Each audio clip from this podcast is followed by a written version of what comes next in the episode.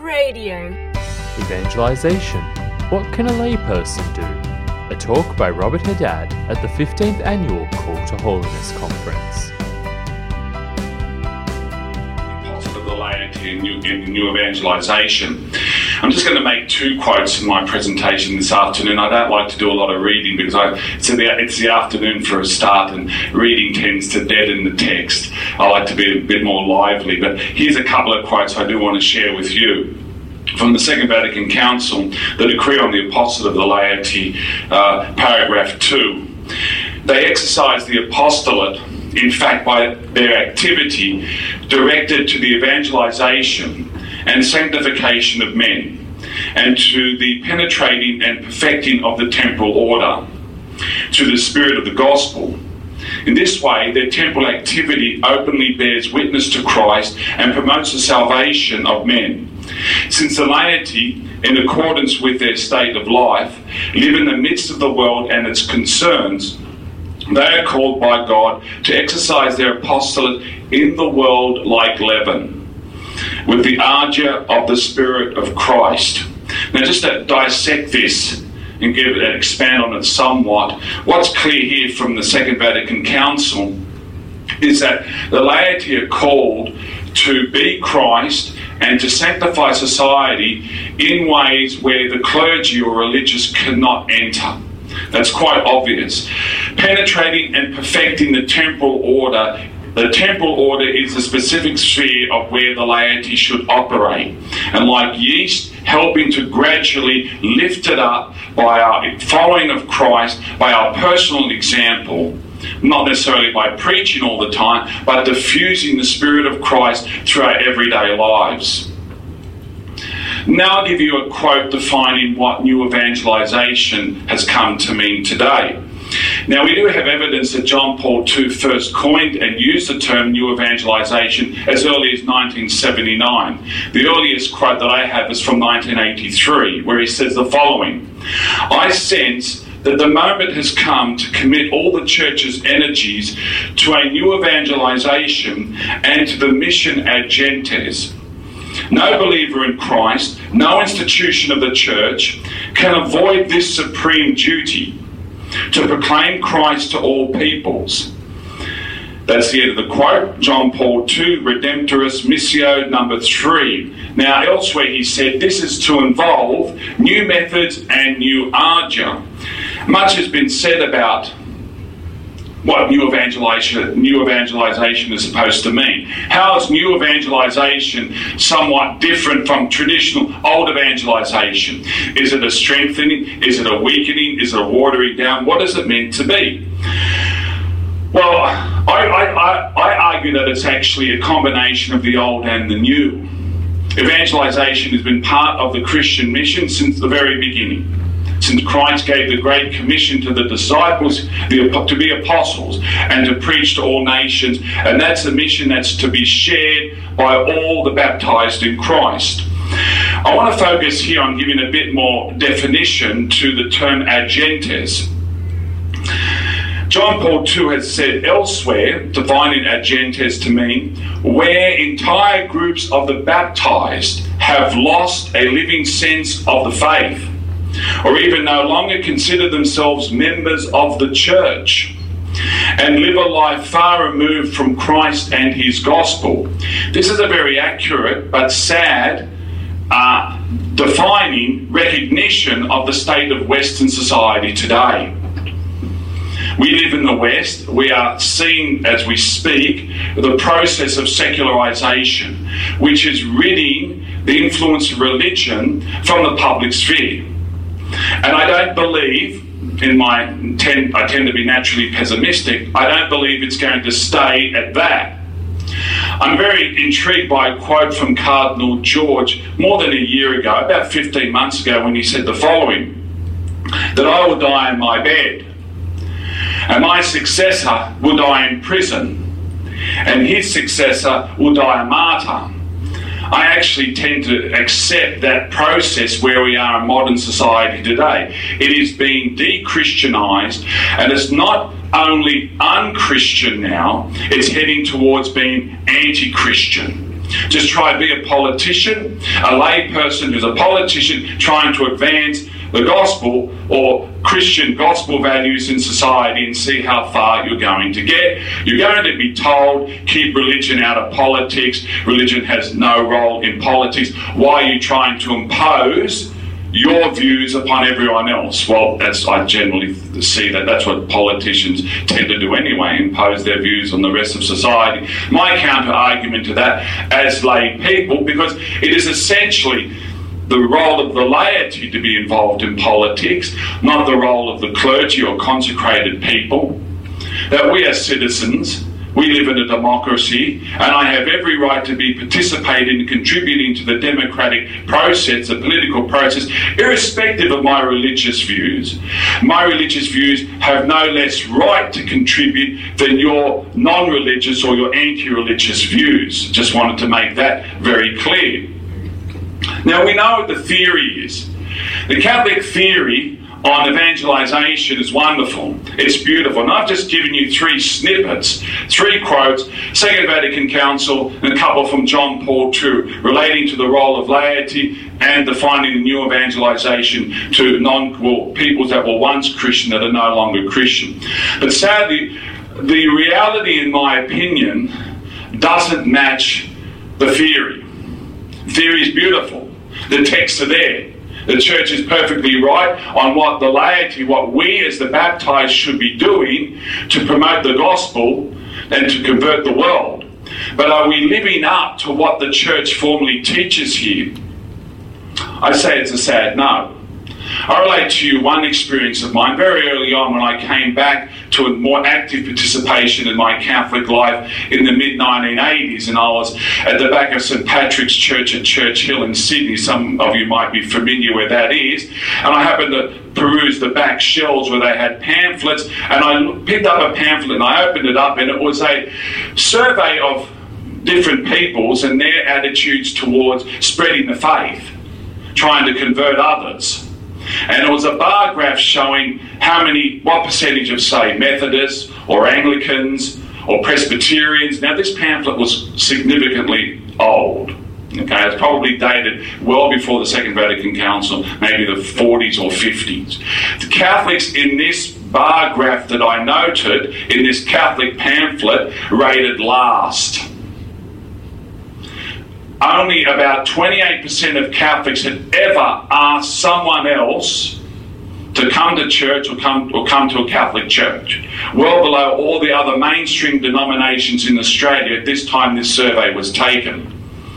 Now, my experience coming back to the Catholic Church, or more active participation in my Catholic faith, went through a process going back, starting in the late seventies, when I was invited by a Baptist friend of mine when I was at Punchbowl Boys, a public school, to attend the Billy Graham Crusade at Randwick Racecourse in nineteen seventy-nine. Subsequent to that invitation, I had Uh, but uh, limited participation or engagement in the Baptist Church, and then with Sydney Anglicans at Sydney Law School for the next six years. And what bothered me personally was that when it came to personal evangelization by lay people, my Baptist friend and his friends in the Punchbowl Baptist Church and the Sydney Anglicans who were part of the Evangelical Union there at Sydney University left Catholics for dead. I couldn't, I, I couldn't cope with it. I couldn't uh, understand why we Catholics were no way near as active or as in, enthusiastic in personal apostolate as these good people in these other denominations. My non-Catholic friends in these groups thought and said to me very frankly that Catholics were duds. For a start, one of my Baptist friend, friend said to me, only one in three hundred Catholics are any way, shape or form holy. Another young lady at Sydney Law School told me in nineteen eighty-four, I used to be Catholic, but I left the Catholic Church. One reason was because they don't have enough of the Bible. And two, because after the Second Vatican Council, to quote her, after the Second Vatican Council, the Catholic evangelization went downhill like that. And this, again, was disturbing me. Now, one thing that I took gratification from many years later was another experience I had uh, when I was working at Sydney University Catholic Chaplaincy. And there we were engaged in the new form of apostolate that was set up by Cardinal Pell. And part of it was to actually, for us, as chaplains, as conveners, as staff, to be act, to be active and visible on campus. Was this easy? No, it was very hard. I have to admit, it's easy to be critical like I have been so far. It's much harder to get started. And I started in early February of two thousand two. I was still, by mid-April, had not done anything visible on the campus. And in fact, I was actually terrified to start. And my assistant, my full-time assistant, second in charge, was terrified likewise to start. And I remember sitting in the Legion of Mary rooms that we will still rent today, and looking across towards the campus, staring in fear as to when am I going to have the courage to actually get out on the campus and just do pamphleteering. And it was mid-April and I said, look, I made a personal promise to myself that by the end of May, I'm going to appear on campus and actually start pamphleteering. That, that, that I did. It was well before actually the end of May. And all I did was for forty-five minutes have a little stall with a sign on it which read Daily Mass at ten past twelve, Chapel of the Resurrection. And after forty-five minutes, I went back to my office and I felt fantastic. I actually felt I'd shattered the ice. Right? And no one berated me, no one attacked me, no one destroyed my stall, no one said anything negative. And, I, and what am I saying here? That we have trapped ourselves in these fears, cultural fears as well. I mean, Catholics don't do this. It's the evangelicals, it's the Pentecostals, it's the Jehovah's Witnesses, it's the Islamic students on campus. They do it. And that's what people expect them to do. But Catholics don't do that. Well, why don't we do that? By the end of that year, we had our first two converts. One, a young Baptist man, who was in the, in the uh, leadership team of the Evangelical Union, and a fellow who had been a Hindu, communist, atheist, Heineken, I don't know if that's going up or down, no, I'm sorry. Right? And then he became Catholic after he spent a few days with me and I couldn't answer any of his questions because he was too smart for his own good. But anyway, one, this Baptist fellow named Glenn ended up becoming Catholic because someone, a, a fellow student of his, invited him come to Mass.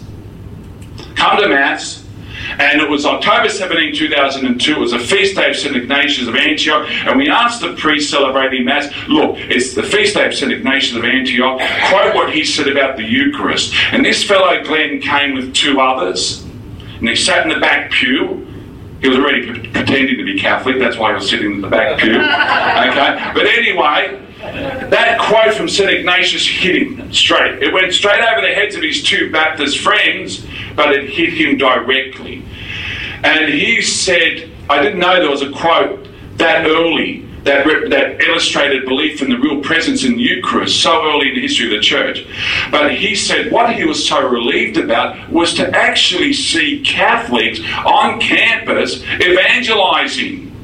Because it's so natural and ordinary and everyday for the evangelicals and the Sydney Anglicans and the Baptists, et cetera, et cetera. But for Catholics, they all believe we don't do it. We're hopeless at evangelisation. We only became the largest church in the world because we had more babies. And in many countries, we're not even doing that anymore.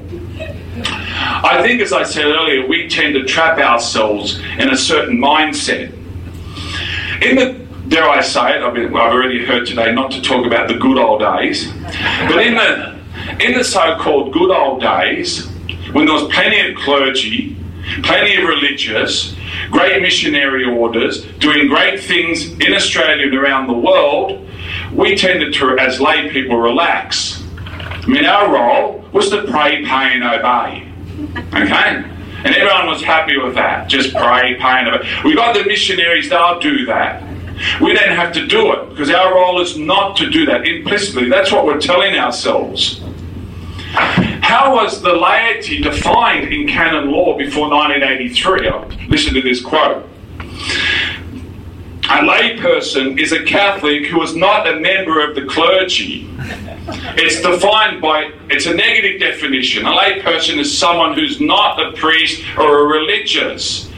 It wasn't taken seriously enough as a vocation in its own right. It's a default vocation. It's a vocation you have when you don't have a real vocation. Maybe I'm exaggerating a little bit, but nevertheless, it was a default definition. And we have, from the Second Vatican Council onwards, yes, all the documents are saying something different and putting it in its proper context and giving weight and meat to the definition in the right way. It did start before the Second Vatican Council. In the late nineteen twenties, we had Pope Pius the eleventh, who defined Catholic action in the following terms: the participation of the laity in the apostolate of the hierarchy. This is fabulous. Pope Pius the eleventh is doing something wonderful here, trying to get Catholics up and out of their, the back pews of the church and being more active in assisting the church in its evangelization mission. That definition is a good definition, but it's not the best definition. I still think it's very narrow compared to what we define by lay evangelization today. The participation in the apostolate of the hierarchy. Is evangelization the apostolate of the hierarchy? What about if I lived in Japan from the late sixteenth century until the mid nineteenth century as a lay Catholic in Japan, when there was no hierarchy, when there was no bishops, when there was no clergy, because they'd all been wiped out? And the church was only a church of lay people surviving on two sacraments, holy matrimony and baptism. I would still, by virtue of my baptism, and if I happen to be confirmed as well as a lay person, it's by virtue of those sacraments that I am called to evangelization, because the, the, the task of evangelization, the apostolate of evangelization, is not the apostolate simply of the hierarchy. It's the apostolate of Christ and his body, the church, the whole people of God. One magnificent manifestation of lay apostolate ahead of its time, in accordance with the future definition of, of Vatican Two, to go into places where the hierarchy and religious cannot enter and to be a leaven of Christ in those areas, was the work of B A Santa Maria in, in the industrial groups in Australia in the nineteen thirties onwards. You can't be a religious and a priest, be working in the factories, in the mines, being a union member, being involved in politics. Now, in those days, which were scary days, the second, sorry, between the First and the Second World War, the Depression, the rise of communism, the rise of Nazism, fascism, the influence, the, attempted, uh, the attempts of communists in this country to infiltrate and take over unions, to infiltrate and take over the A L P. How is that to be combated directly? Good lay Catholics, informed Catholics, living out their baptism, living out their confirmation, going where the clergy couldn't go, being inspired by the teachings of the church, being inspired by supportive clergy, for example, Archbishop Mannix, et cetera, and fighting pitch battles on the floor, on the shop floor, in the union halls, et cetera, and winning unions back to moderate leadership and preventing... Now that, this is a historical record by the book on the table about B A Santa Maria there that I saw earlier today, preventing the, the left, the hard left, the communists taking over the A L P and therefore saving Australia from communism. And I certainly believe in that. That was the case historically. These heroes went in, as Catholics, where the clergy couldn't go, and living out an evangelization mission in the secular world. What about us here today? When we talk about we are lay, we're baptized, we're therefore called, what is our apostolic field? What is our field of evangelization? I might not be interested in politics. I might not be a union member, whatever. Well, nevertheless, your first apostolate is the family, because the family is the first natural vehicle for evangelization. That's where it's supposed to take place in the beginning. Parents bringing their children to Christ, having them put into grace through baptism, that's proclaiming the gospel to them, catechizing them, forming them in the bigger issues as they grow up. And sadly, as we've heard today, this is what is not happening on a large scale. We can be very critical of the education systems, the formal education systems, and I share in that criticism, though I have to be more prudent these days because I'm part of it. But, but the failure is occurring before the school systems. The failures are occurring by default in the home. If the parents are not the first evangelizers, they leave a void, they leave a gap. That gap is filled by television, by radio, by magazines. These are the old technology. They're also now filled by the internet, the YouTube, the Twitter, the Facebooks, whatever, whatever.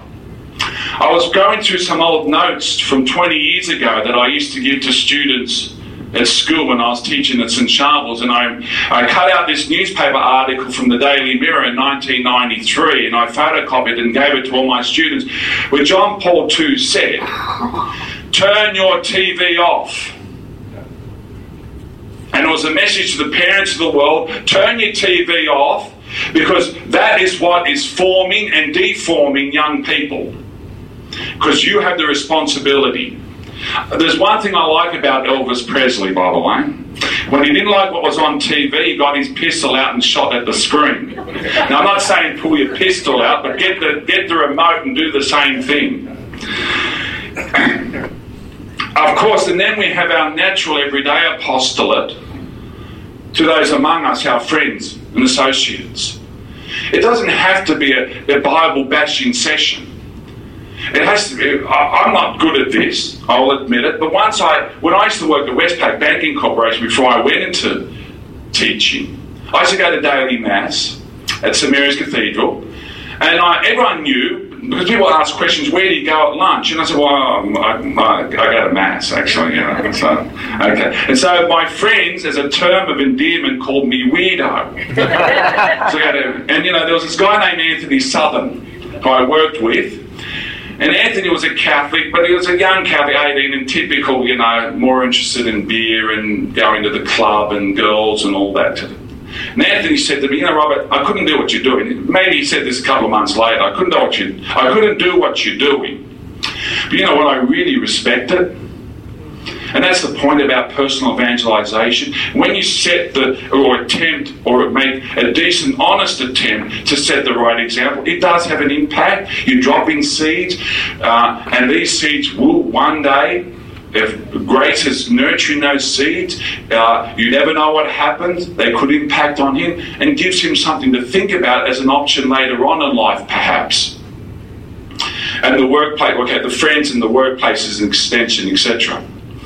Now, this is a challenge I like to give out to each and every one of us, considering what I said at the beginning, that pamphlet that I looked at in the mid eighties that said, wo- woeful at personal evangelization.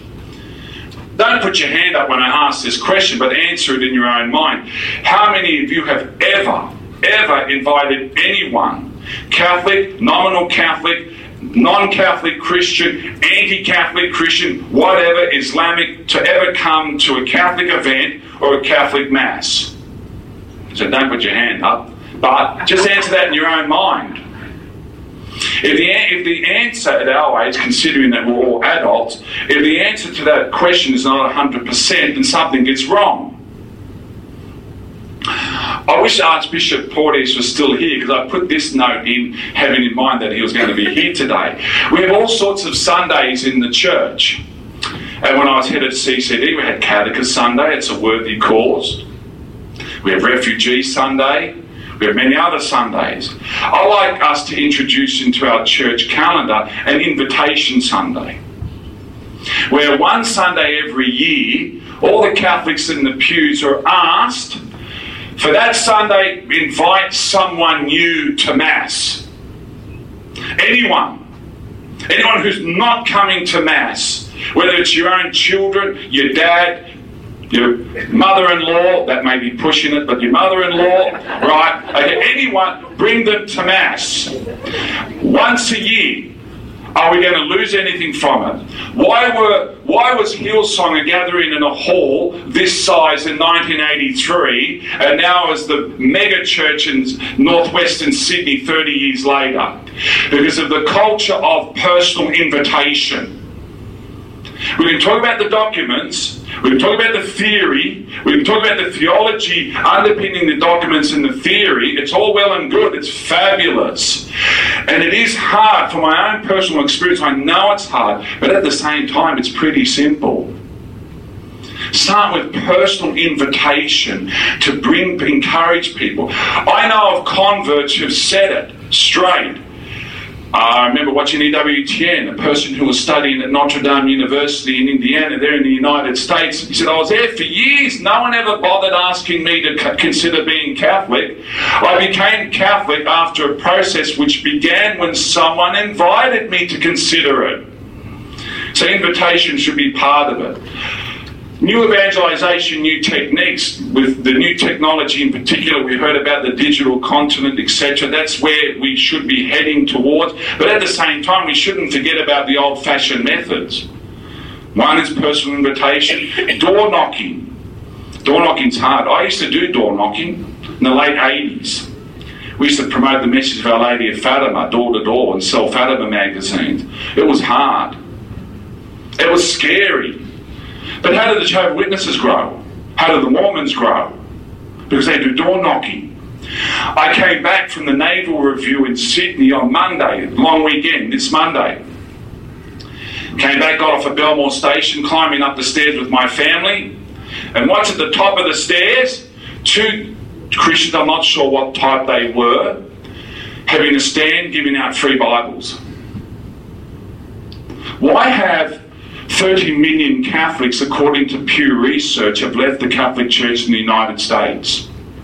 Why have thirty million Brazilians flocked to Pentecostal and evangelical churches? Out of that thirty million lost in the United States, fifteen million have gone to Protestantism, three million to New Age, and twelve million to nothing. Most of those who have gone to non-Catholic Christian churches have gone because they are invited. As I was invited by my friend Stephen in May nineteen seventy-nine to the Billy Graham Crusade. I was invited to go. When we, as I said, how we broke the ice at Sydney University, after that time in two thousand two, you go to you go to Sydney University these days, you see the Catholic Chaplaincy op- operating these days. There's no fear. That's the wonderful thing. There's no fear. I was on campus. I was abused. I saw my staff abused, manhandled, swore, sworn at, riots when we had an anti-abortion speaker. But the fear does go away. And we are a real witness on that campus, plus at U N S W, plus at U T S, plus at Macquarie University. Four campuses, secular campuses where Catholic chaplains operate, and they operate positively. Not like, and this is what Pope Francis warns us not to be. Don't be behind your walls and wait for people to come.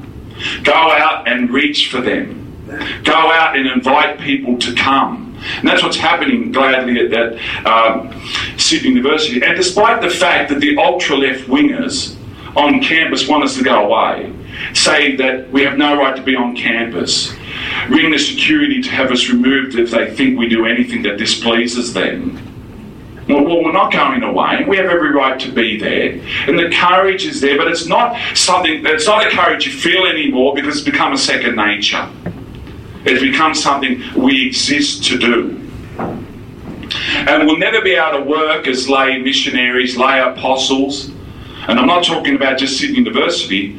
We as lay Catholics will never be unemployed when it comes to the apostolate. We've got more issues than ever to contend with. What do we got? Well, indifferentism has basically taken over the world. All religions are the same. Catholic Church is nothing special. We've still got the pervasive uh, uh, destructive influence of atheistic evolution throughout society. Secularism, as I said, is my top fear at the moment, because it's not going to stay, as I said, just as a ignoring or marginalisation of us. Oh, we're in what I call the white persecution stage, where the media does its best to mock and ridicule us. Have a look at the Fairfax media, just for a start. Go read the Sydney Morning Herald. I, I don't know what equivalent you have here in Brisbane. I can't read the Sydney Morning Herald any day without them do, out, outrightly promoting the sexual revolution. And that's another issue we have to contend with. And we thank John Paul the Second for giving us theology of the body as his remedy for the sexual revolution, or to counter the sexual revolution. We have the, the rise of Islam in the West, not just in Islamic countries, but in the West. I live in Bankstown, and it has a very, very dense percentage of, uh, of the population which are Islamic. And it's a real issue, and there are Islamic apologists winning young... I have taught students when I was at St Charles College who are Islamic today. That's how... That, that's just... two small examples of how potent their missionary work is, and that needs to be addressed. Now, I've been given the wind-up to finish in about five minutes, but appropriate qualifications for this. You see, you need to get about six or seven degrees, four or five of them postgraduates. You need to do your doctoral research before you even get started, you see, okay? That's, that's all well and good. I'm a big supporter in getting degrees.